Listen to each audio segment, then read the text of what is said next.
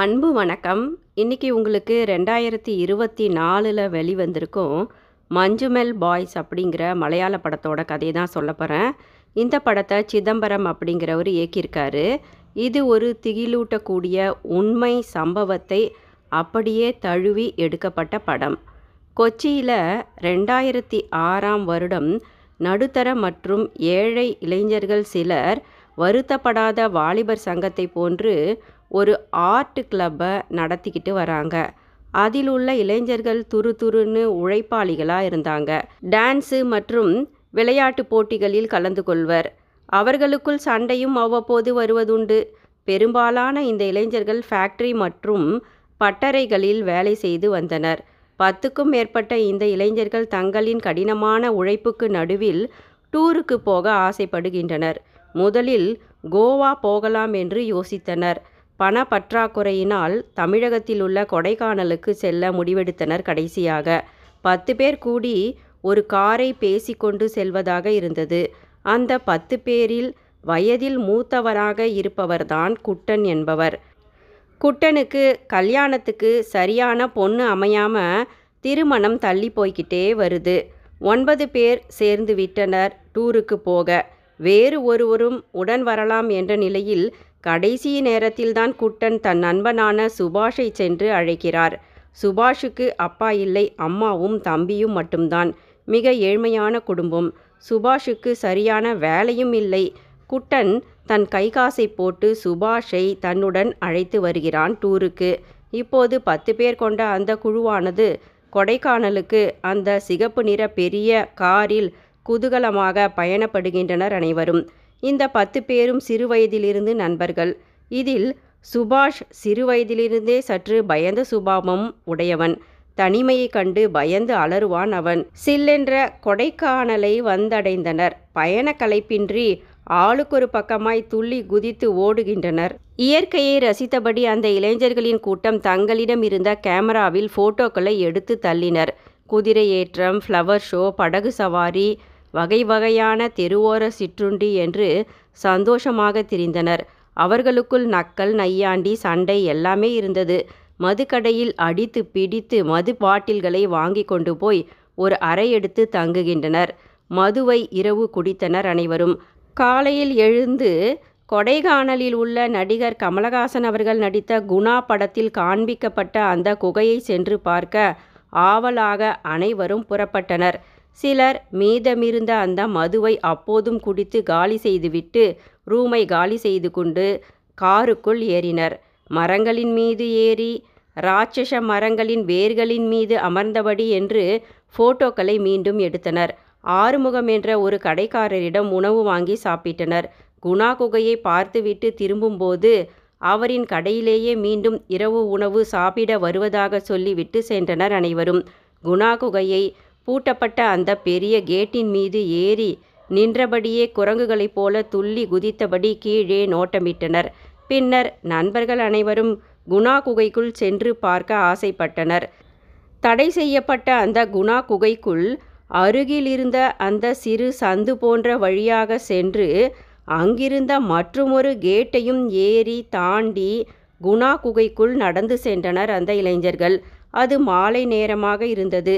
ரசித்தபடி பாட்டு பாடியபடியே உள்ளே சென்றனர். சுபாஷ் குளிருக்காக தனது நண்பன் குட்டனிடம் மேல்கோட்டை வாங்கி போட்டுக்கொண்டான் குகையானது பாறைகளோடு வளைந்து நெளிந்து சென்றது. ஆள் அரவமே இல்லை. அப்போது அங்கிருந்த ஒரு பெரிய பாறாங்கல் சுவற்றில் யாரோ சிலர் தங்களின் பெயர்களை முன்பு வந்தபோது கிறுக்கி எழுதியிருந்தனர். அங்கே ஒரு மஞ்சள் நிற சிறிய பெயிண்ட் பாட்டிலும் கிடந்தது குப்பையில்.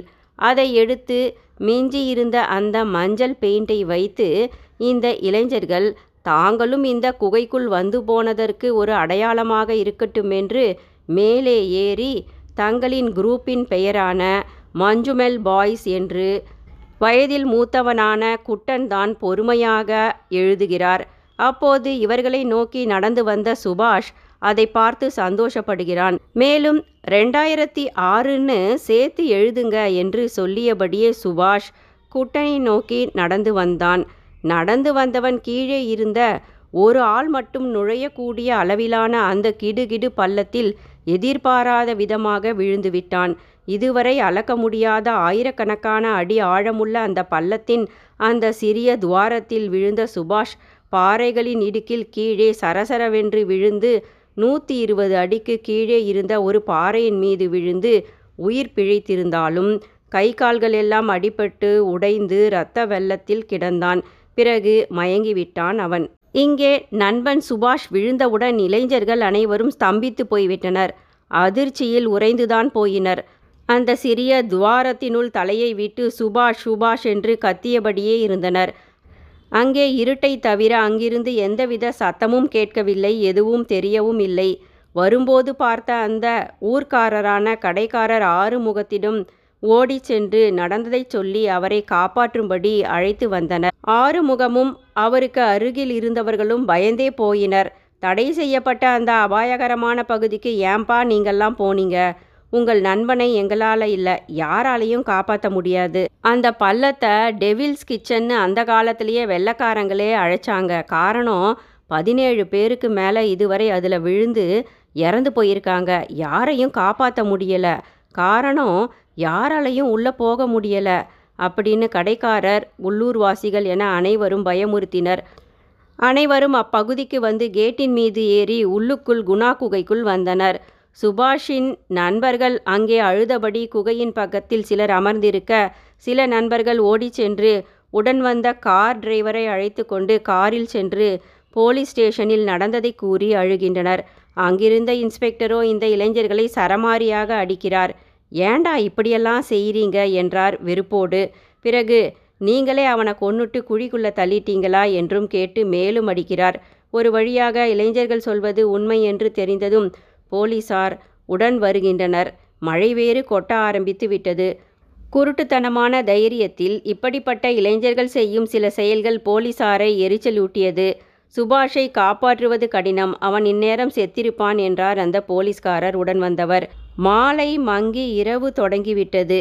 மழை அதிகமாக பொழிய தொடங்கிவிட்டது. குழிக்குள் மழை ஆறாக ஓடியது. பிறகு மழை நின்றவுடன் நண்பர்கள் குழிக்குள் தலையை விட்டு சுபாஷ் சுபாஷ் என்று மீண்டும் கத்தியபடியே இருந்தனர்.